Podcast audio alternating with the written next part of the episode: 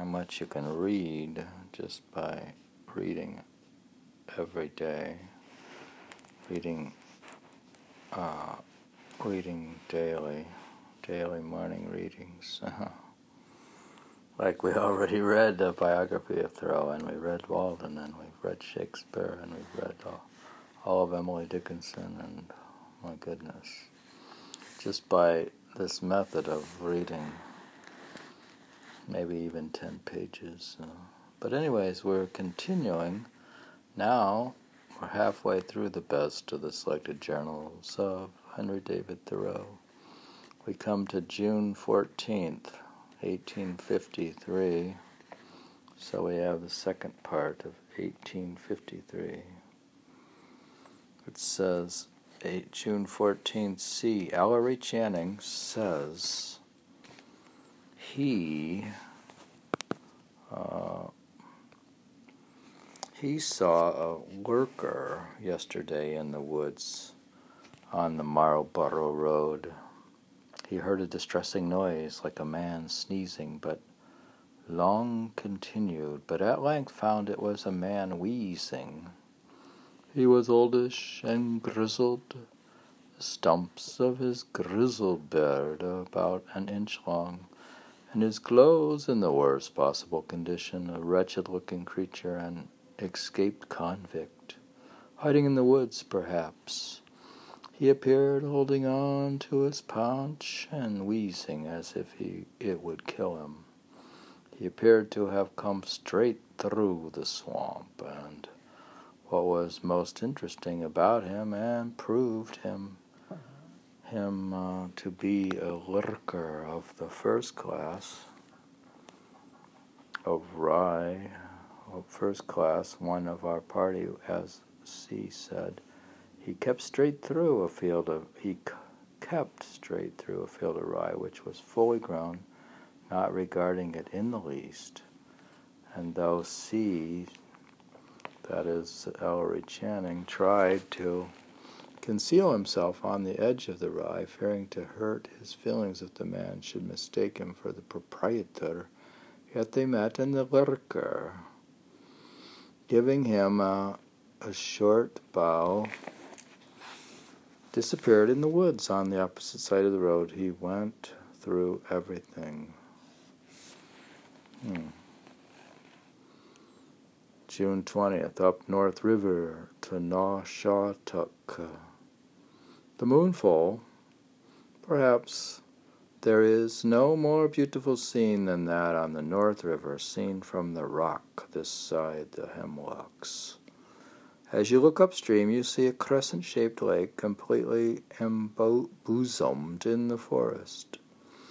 There is nothing to be seen but the smooth black mirror of the water, on which there is now the slightest discernible bluish mist a foot high and a thick-set alders and win willows, and the green woods without an interstitch, stacey, sloping upward from its very surface like the sides of a bowl.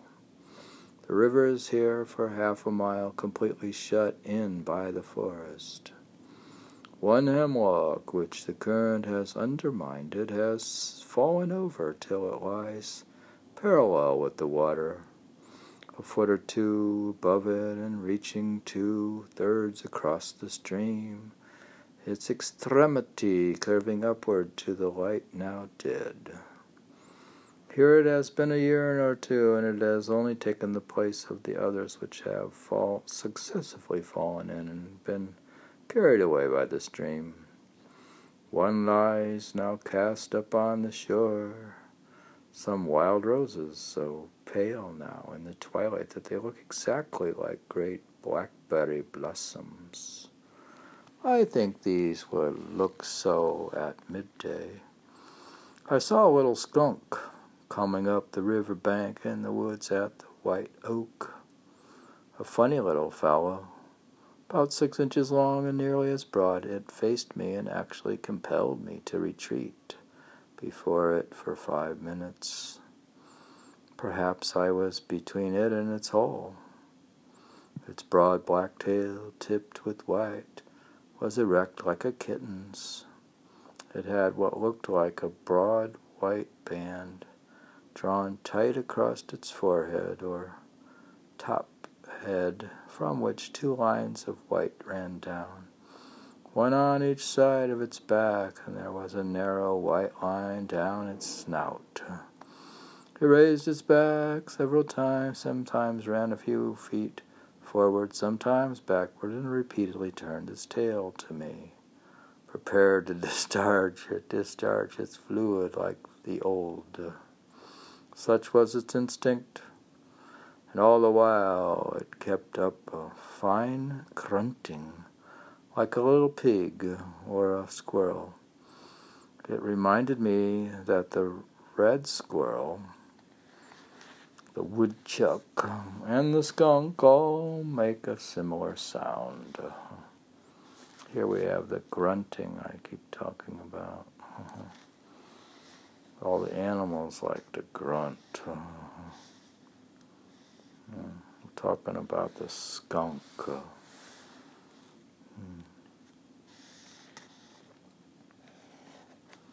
You met a skunk. Have you seen skunks? Uh, now there are young rabbit skunks and probably woodchucks uh, walking amid the bushes and the ferns just after moonrise. I well, I am refreshed with many sweet scents which I cannot trace to their source. How the trees shoot the tops of young pines towards the moon are covered with fine shoots some eighteen inches long. Will they grow much more this year? There is a peculiarity, peculiarly smooth, creamy light round the moon. Now it is low in the sky. The bullfrogs begin about eight thirty. They lie at their length on the surface amid the pads. I touched one's nose with my finger, and he only gave a sudden frockish belch and moved a foot or two off. How hard to imitate their note exactly, its sonorousness. Here, close by, it is like ur, ur, oof, ur, ur, ur, oof, oof, with a sonorous trump. Uh-huh. We're back to Trump again. But now it's a sonorous Trump. Trump. Sonorous Trump, which these letters do not suggest. Or, er, oof. On our return, having reached the reach, having reached the reach, they reached the reach. By Merrick's pasture, we got the best view of the moon in the southeast, reflected in the water on account of the length of the reach. The creamy light about it is also perfectly reflected. The path of insects on the surface between us and the moon is lit up like fire. The leafy columned elms planted by the river at foot of Pritchard's, Pritchard's field are exceedingly beautiful, the moon being behind them, and I see that they are not too near together, though sometimes hardly a yard apart, their branches crossing and interlacing. The trunks look like columns of a portico, wreathed uh, with evergreens on the evening of an illumination for some great festival. They are the more rich because in this creamy light you cannot distinguish the trunk from the verdure that drapes it. Hmm. This is the most sultry night we have had. All windows and doors are open in the village, and scarcely a lamp is lit. I pass many families sitting in their yards. The shadows of the trees and houses are too extended now that the moon is low in the heavens to show the richest tracery. It's like a summer night. It's June 20th. Uh-huh. June 22nd, I find my clothes covered with young cater- caterpillars these days. June 23rd. The other day I saw that I took to be a scarecrow in a cultivated field and noticing how unnaturally it was stuffed out there and there and how ungainly its arms and legs were, I thought to myself, quote, Well, it is this, they make these things. They do not stand much about it. But looking round again after I had gone by, I saw my scarecrow walking off with a real live man in it. Hmm. He saw a scarecrow, but it was alive. Uh-huh. Hmm. Remember how I used to see uh, see whales in the ocean, but they were just rocks, break water breaking over rocks. Uh-huh. I'm always seeing things. Uh-huh. July 1, I am perse- surveying the Bedford Road these days and have no time for my journal. He's working. July 1, he's working and doing surveying. July 21, 2 p.m. Went in pursuit of boys who had stolen my boat seat to Fairhaven. Hmm. He had probably had a boat uh, on one of the lakes. July 30th, many go to Europe to finish their education, and when they have returned, their friends remark that the most they have acquired is a correct pronunciation of English. It is a premature hardening, but hollowing of the shell. They become valuable utensils of the gourd kind, but have no palpable and nutritious inside. Instead of acquiring nutritious and palatable qualities to the pulp, it is all absorbed into a prematurely hardened shell. They went away, squashes, and returned gourds. They are all expressed or squeezed out. Their essential oil is gone. They are pronounced for you. They are good to stand before or for a noun or man as handles not even hollow gourds always, but the handle without the mug. They pronounce with the sharp, precise report of a rifle, but the likeness is in the sound only, for they have no bullets to file fire. Do you think people have no bullets to fire. You could speak like the Queen of England, but have no content. They're no palatable or nutritious inside. Hmm.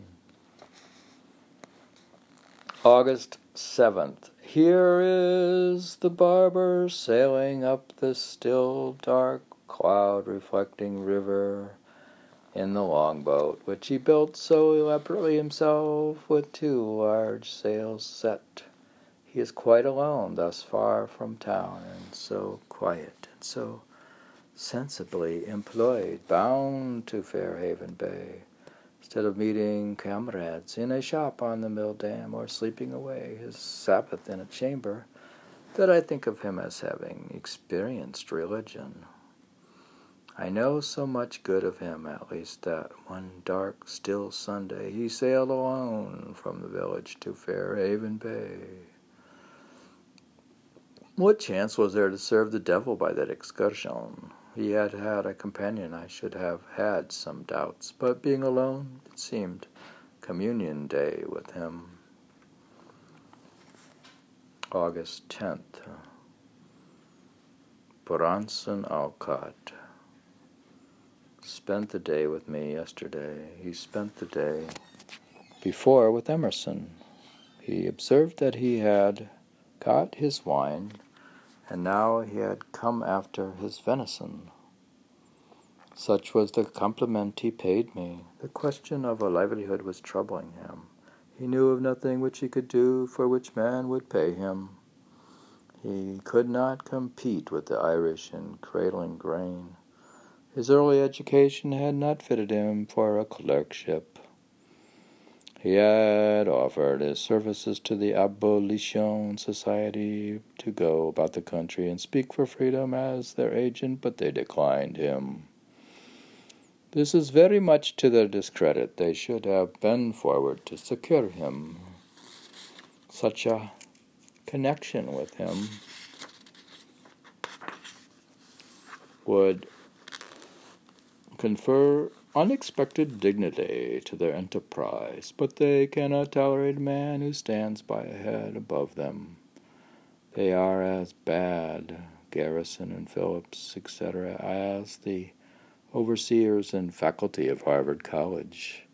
They require a man who will train well under them. Consequently, they have not in their employ any but small men trainers. Bronson Alcott was the father of Louisa May Alcott. I think he had a, lot of books and and uh, read Greek, Greek and Latin probably. August 11th. Found rather blank, rather curious. His breath smelled of rum. Was complaining that his sons did not get married. He told me his age when he married 30 odd years ago. How his wife bore him eight children and then died.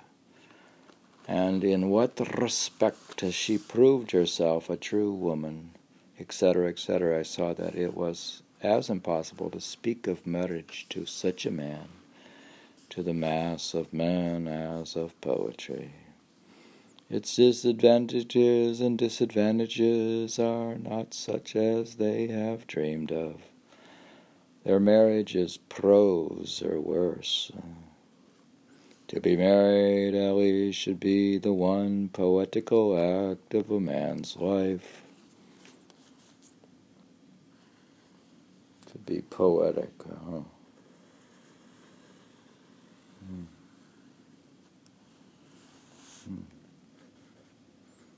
Marriage. To be married at least should be the one by the one poetical act of a man's life. If you fail in this regard, in what respect will you succeed? The marriage which the mass of men comprehend is but little better than the marriage of the beast.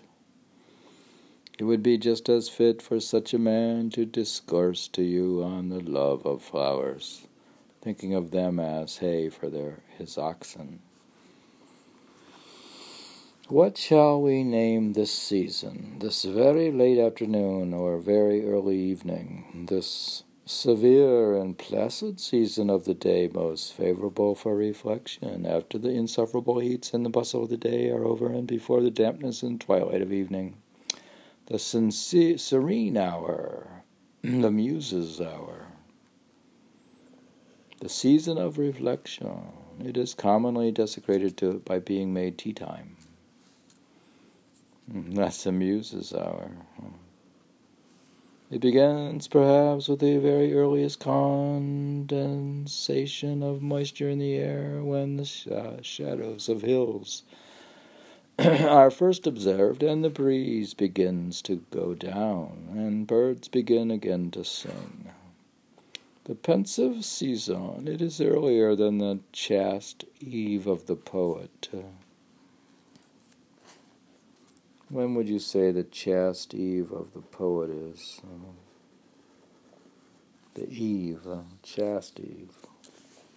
Bats have not come forth. It is not twilight.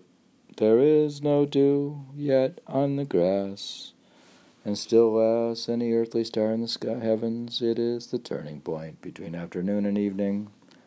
So we're talking about the turning point. You know how you're supposed to meditate at sunrise and sunset. And talking about the turning point, the special tea time or the muse's hour. You can contact a muse. Uh-huh. The few sounds now heard far or near are delicious. It is not more dusty and obscure but clearer than before the clearing of the air, but condensation of mist more than balances the increase of shadows.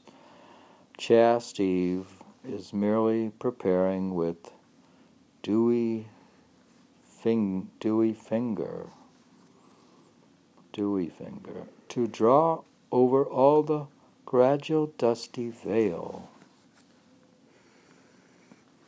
Not yet, quote, the ploughman homeward plods his weary way, unquote. Nor owls nor beetles are abroad. It is a season somewhat earlier than is celebrated by the poets.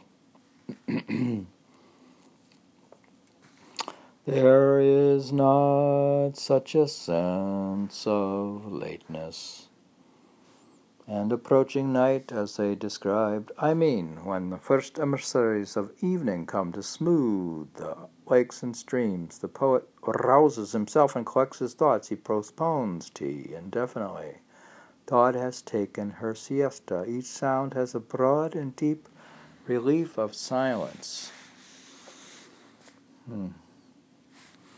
Now we're talking about what he calls the serene hour, or the muse's hour, or the chaste eve, or the time between turning point between evening and afternoon and evening just somewhat taken up by tea time.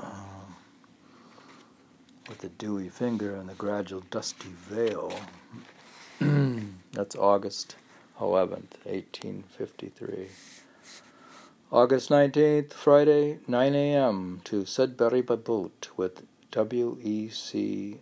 Ellery Channing. Hmm. Cooler weather. Last Sunday we were sweltering here, and 100 died of the heat in New York. Wow. That's hot. Today they have fires in this village. After more rain with wind in the night, it is now clearing up cool. It cooled off by August 19th. There is a broad, clear crescent of blue in the west, slowly increasing in an agreeable autumnal coolness, both under the high, withdrawn clouds and the edges of the woods, and a considerable wind wafts us along with our one sail and two umbrellas sitting in thick coats. I was going to sit and write and mop all day in the house, but it seems wise to cultivate animal spirits, to embark in enterprises which employ and recreate the whole body. Let the divine spirits, like the huntsman with his bugle, occupy the animal spirit that will fain range the forest and meadow even the gods and goddesses Apollo and Diana are found in the field, though they are superior to the dog and the deer. Interesting, it cooled off by August 19th. You see, sometimes the last two weeks of August can be cool, a lot cooler than the first two weeks. Uh-huh. So if you're going to the beach, you want to take vacation time in the first part of August, not the second part, or you may end up too cold. it is a glorious and ever memorable day. Ah, we observe attentively the first beautiful days in the spring, but not so much in the autumn. We might expect that the first fair days after so much rain would be remarkable. It is a day affecting the spirits of men, but there is nobody to enjoy it but ourselves. What do the laborer ox and the laborer man care for the beautiful days? Will the haymaker, when he comes home tonight, know that this has been such a beautiful day? This day itself has been the great phenomenon, but will it be reported in any journal? As the storm is, and the heat. It is like a great beautiful flower unnamed. reporting it in this podcast. that how it was a beautiful day in August 19th, 1853. It was like a great and beautiful flower unnamed. I see a man trimming willows on the Sudbury Causeway and others raking hay out of the water in the midst of all this clarity and brightness, but are they aware of the splendor of this day? Do you think it's the splendor is in his consciousness as a transcendentalist, or is the day itself splendorous? Hmm? Is Thoreau splend, splendid, or is the day splendid? the mass of mankind who live in houses or shops or are bent upon their labor out of doors know nothing of the beautiful days which are passing about and around them.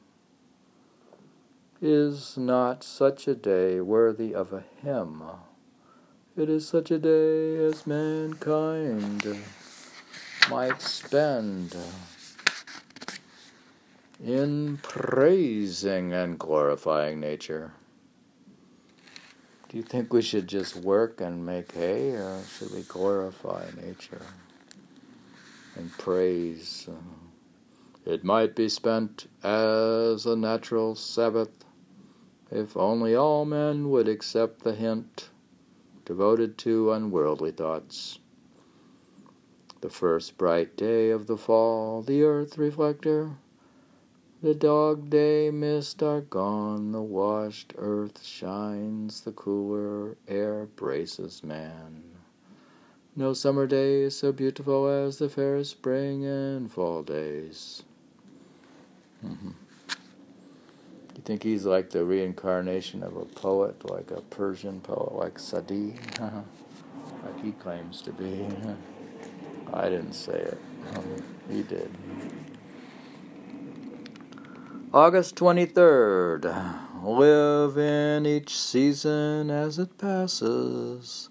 Breathe the air, drink the drink, taste the fruit, resign yourself to the influence of each. Let them be your only diet, drink, and botanical medicines. He says that the air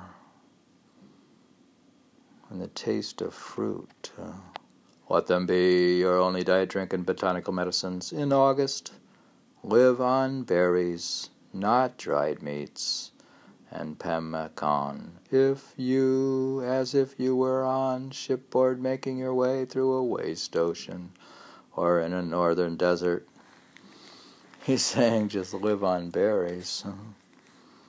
In August, that is. So, in August, live on berries. That's what Thoreau says. Hmm. Hmm. So in August we'll have to be Thoreauvian transcendentalist. Uh-huh. We would have to go through the woods and live on berries. Be blown on by all the winds. Open all your pores and bathe in all the tides of nature, in all her streams and oceans at all seasons. Miasma and infection are from within, not without.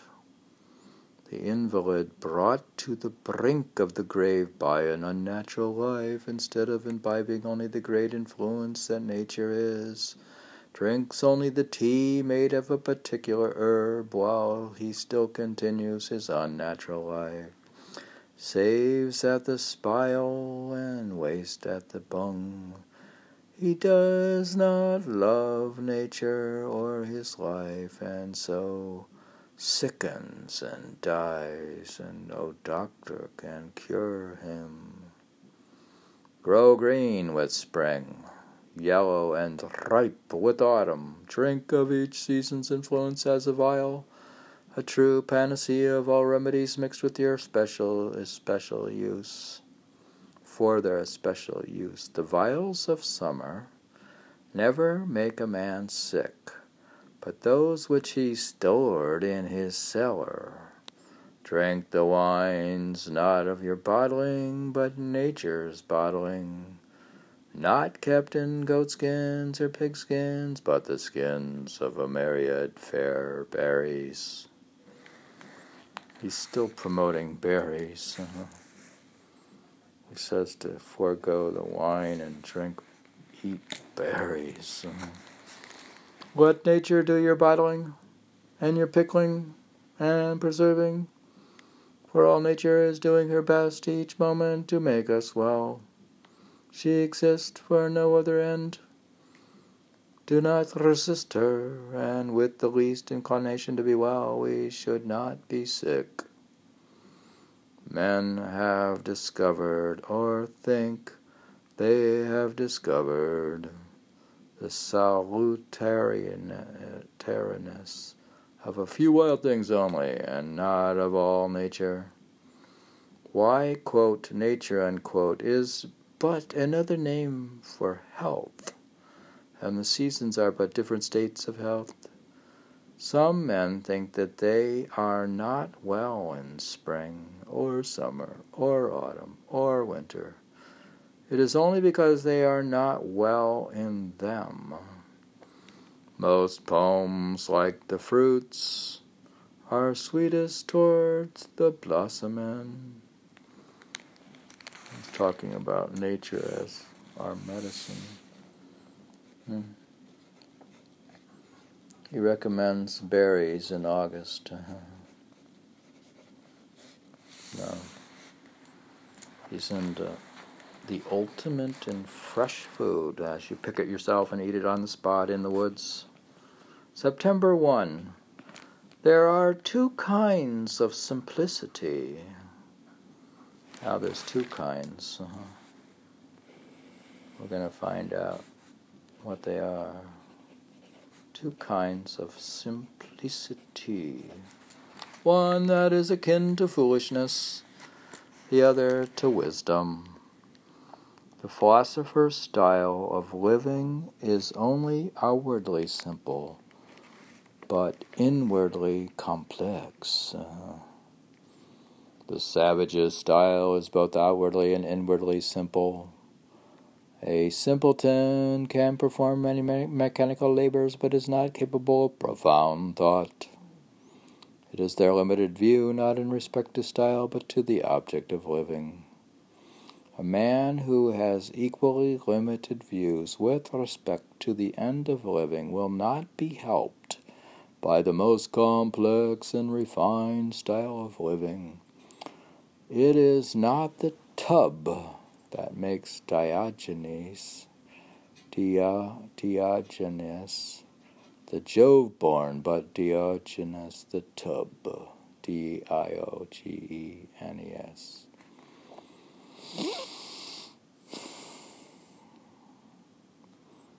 September 11th. Checker berries are full grown, but green. They must have been new Mitchell, Mich, Mitchella berries, then that I saw some time ago. River cornel berries have begun to disappear. In a stubble field, I go through a very fine, diffusely branching grass, now going to seed, which is like a reddish mist to my eyes, two feet deep and trembling around me. September 12th, it occurred to me when I awoke this morning feeling a regret for intemperance of the day before in eating fruit, which had dulled my sensibilities, that man was to be treated as a musical instrument. And if any viol was to be made of sound timber and well kept, well tuned, always, it was he, so that when the bow of events is drawn across him, he may vibrate and resound in perfect harmony. A sensitive soul will be continually trying its strings to see if they are in tune. A man's body must be rasped down exactly to a shaving. It is of far more importance than the wood of a Cremona violin. Cremona violin is like a Stradivarius, Cremona, Italy, which I've been there. I can brag now. The purpose of this podcast is for me to brag about all I know about Stradivarius violins. Mm-hmm we should be like fine tuned musical instruments by meditating daily until we're in perfect harmony. Hmm. This is September 12th. October 24th, early on Nawshawtuct. Black willows bare, golden willow with yellow leaves, large yellow, most alders by river bare, except at top. Waxwork shows red, celtis almost bare, with greenish yellow top leaves atop. Some hickories bare, some with rich golden brown leaves. Locusts bare, bear the greenish yellow leaves, catnip fresh and green and in bloom. Barberries green, reddish or scarlet, cranberry beds at distance in meadows from ill are red. From a week or more, Lombardy poplar yellow. Red maples and elms alone very conspicuously bare in our landscape. White thorns bare and berries mostly fallen, reddening the ground. Hedge mustard still fresh, in bloom, buttonwoods half bare. The rock maple leaves a clear yellow. Now and then one shows some blood in its veins and blushes. People are busy raking the leaves before their houses. Some put them over their strawberries. I guess you could put leaves over your strawberries to protect them from frost. Do you think? Some people put straw on their strawberries. I don't know. That's why they're doing it. October 26th, when after feeling dissatisfied with my life, I aspire to something better and more scrupulous and more reserved and con- con- continent. As if expecting somewhat suddenly, I find myself full of life as a nut of meat, am overflowing with a quiet, genial mirthfulness I think to myself, I must attend to my diet. I must get up earlier and take a morning walk. I must have done with luxuries and devote myself to my muse. So I dam up my stream and my waters gather to a head. I am freighted with thought. Hmm. Hmm. I he's saying he must attend to my diet. I must get up earlier and take a morning walk. I assumed he already was getting up early and taking walks. November 8th. At evening, the snow turned to rain, and the salt sugaring soon disappeared. Sugaring deer is probably maple syrup in the trees. Hmm. November 12th. I cannot but regard it as a kindness in those who have the steering of me that by the want of a pecuniary wealth I have been nailed down to this my native region so long and steadily, and made to study and love this spot of earth more and more. What would signify in comparison a thin and diffused love and knowledge of the whole earth instead but by wandering? Hmm. Seems he's stuck in Concord and wasn't able to go to California. I don't think he wanted to, though. November 15th, after having some business dealings with men, I am occasionally chagrined and feel as if I had done some wrong, and it is hard to forget the ugly circumstance. I see that such intercourse long continued would make one thoroughly prosaic, hard and coarse, but the longest intercourse with nature, though in her rudest moods, does not thus harden and make coarse. A hard and sensitive man, whom we liken to a rock, is indeed much harder than a rock. From hard, coarse, insensible insensible men with whom I have no sympathy. I go to commune with the rocks, whose hearts are comparatively soft. Hmm. we could finish this possibly. December 2nd. The skeleton which at first sight excites only a shudder in all mortals becomes at last not only a pure but suggestive and pleasing object is science. The more we know of it, the less we associate it with any goblin of our imaginations. The longer we keep it, the less likely it is that any such will come to claim it. We discover that the only spirit which haunts it is a universal intelligence which has created it in harmony with all nature. Science never saw a ghost, nor does it look for any, but it sees everywhere the traces, and it is itself the agent of a universal intelligence. December 22nd. Surveying the last three days, they have not yielded much that I am aware of. All I find is old bound marks and the slowness and dullness of farmers rec- reconfirmed. They even complain that I walk too fast for them.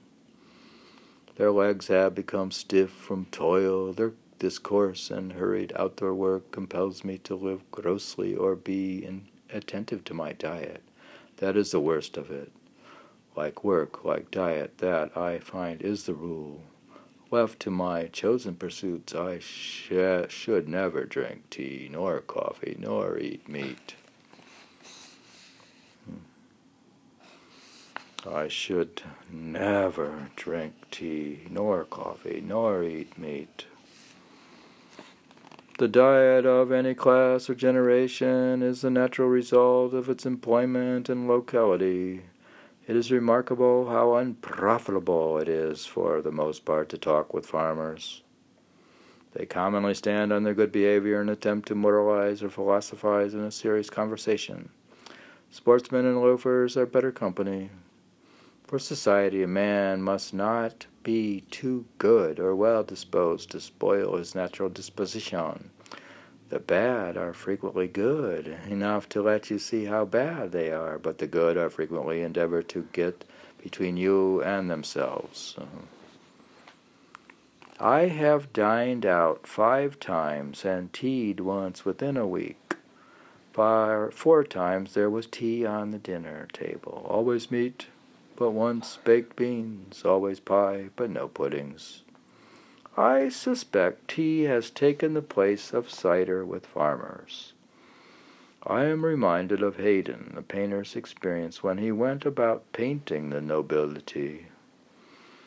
I go about to the houses of the farmers and squires in like manner. This is my portrait painting when I would fain be employed on higher subjects. I have offered myself much more earnestly as a lecturer than a surveyor Yet I do not get any employment as a lecturer.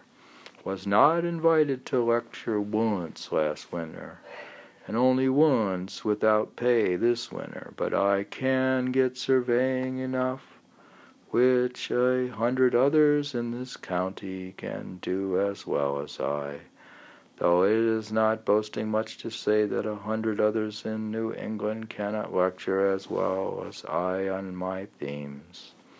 But they who do not make the highest demand on you shall rue it. It is because they make a low demand on themselves, all the while that they use only their humbler faculties.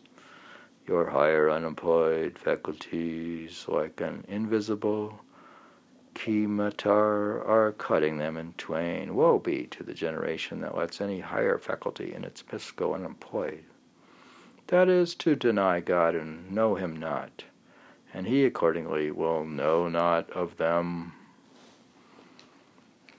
We've reached it all the way to December 26th, was ta- overtaken by an Irishman seeking work. I asked him if he could chop wood. he said he was not long in this country, but he could cut one side of a tree well enough, but he had not learned to change hands and cut the other without going round it, what we call crossing the ca- carf. I didn't know what crossing the carf is. I thought I knew everything about working in the farm on the woods, but I don't know crossing the carf. Did you ever cut a tree? Yeah, but I probably had a chainsaw and stuff. Didn't. It's too modern. they probably had to chop it with the axe. December 29th, all day a driving snowstorm, imprisoning me most, stopping the cars, blocking up the roads. No train, no school today. I cannot see a house fifty rods off from my window, though it, yet in midst of all I see a bird, probably a true tree sparrow, partly blown, partly flying over the house to alight in a field the snow penetrates through the smallest crevices under doors and sides of windows. Now it's December 29th p.m. Tried my snowshoes. See, he had snowshoes, dear. I have, still have snowshoes.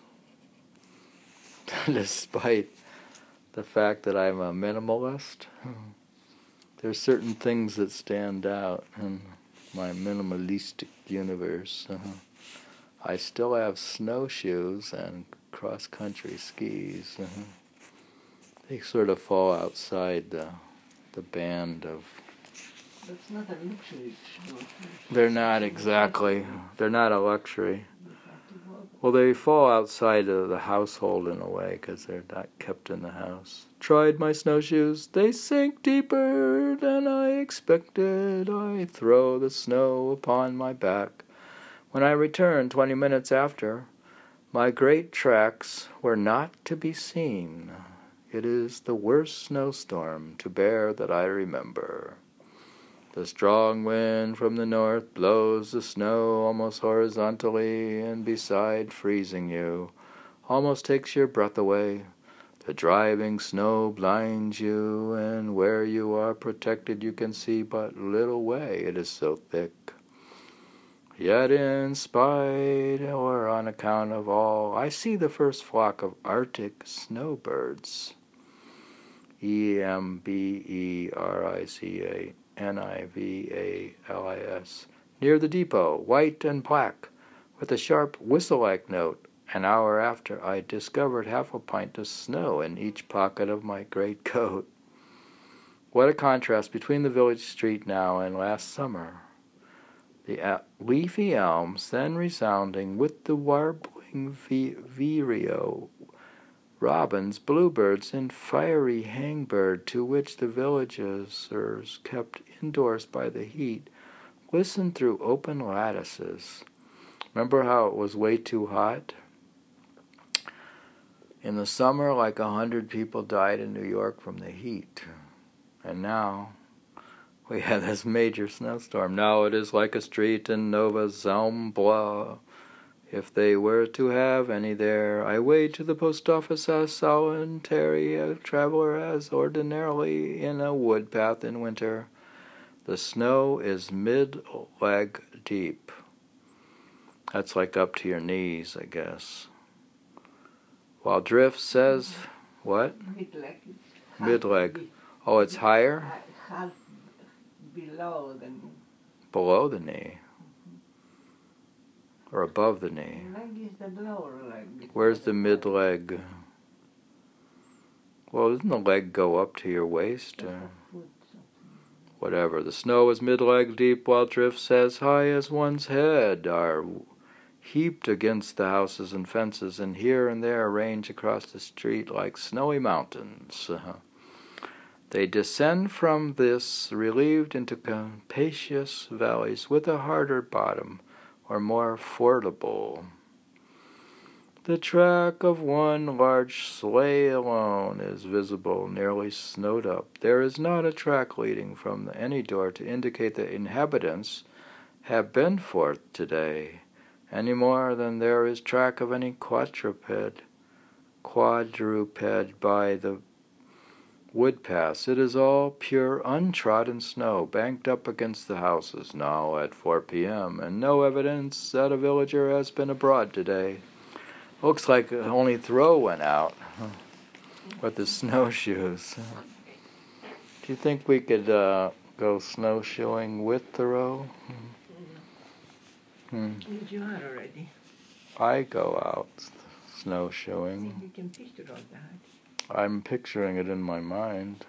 In one place, the drift covers the front yard fence and stretches hence upon outward to the top of the front door, shutting all in, and frequently the snow ice banked up three or four feet high against the front doors, and the windows are all snowed up.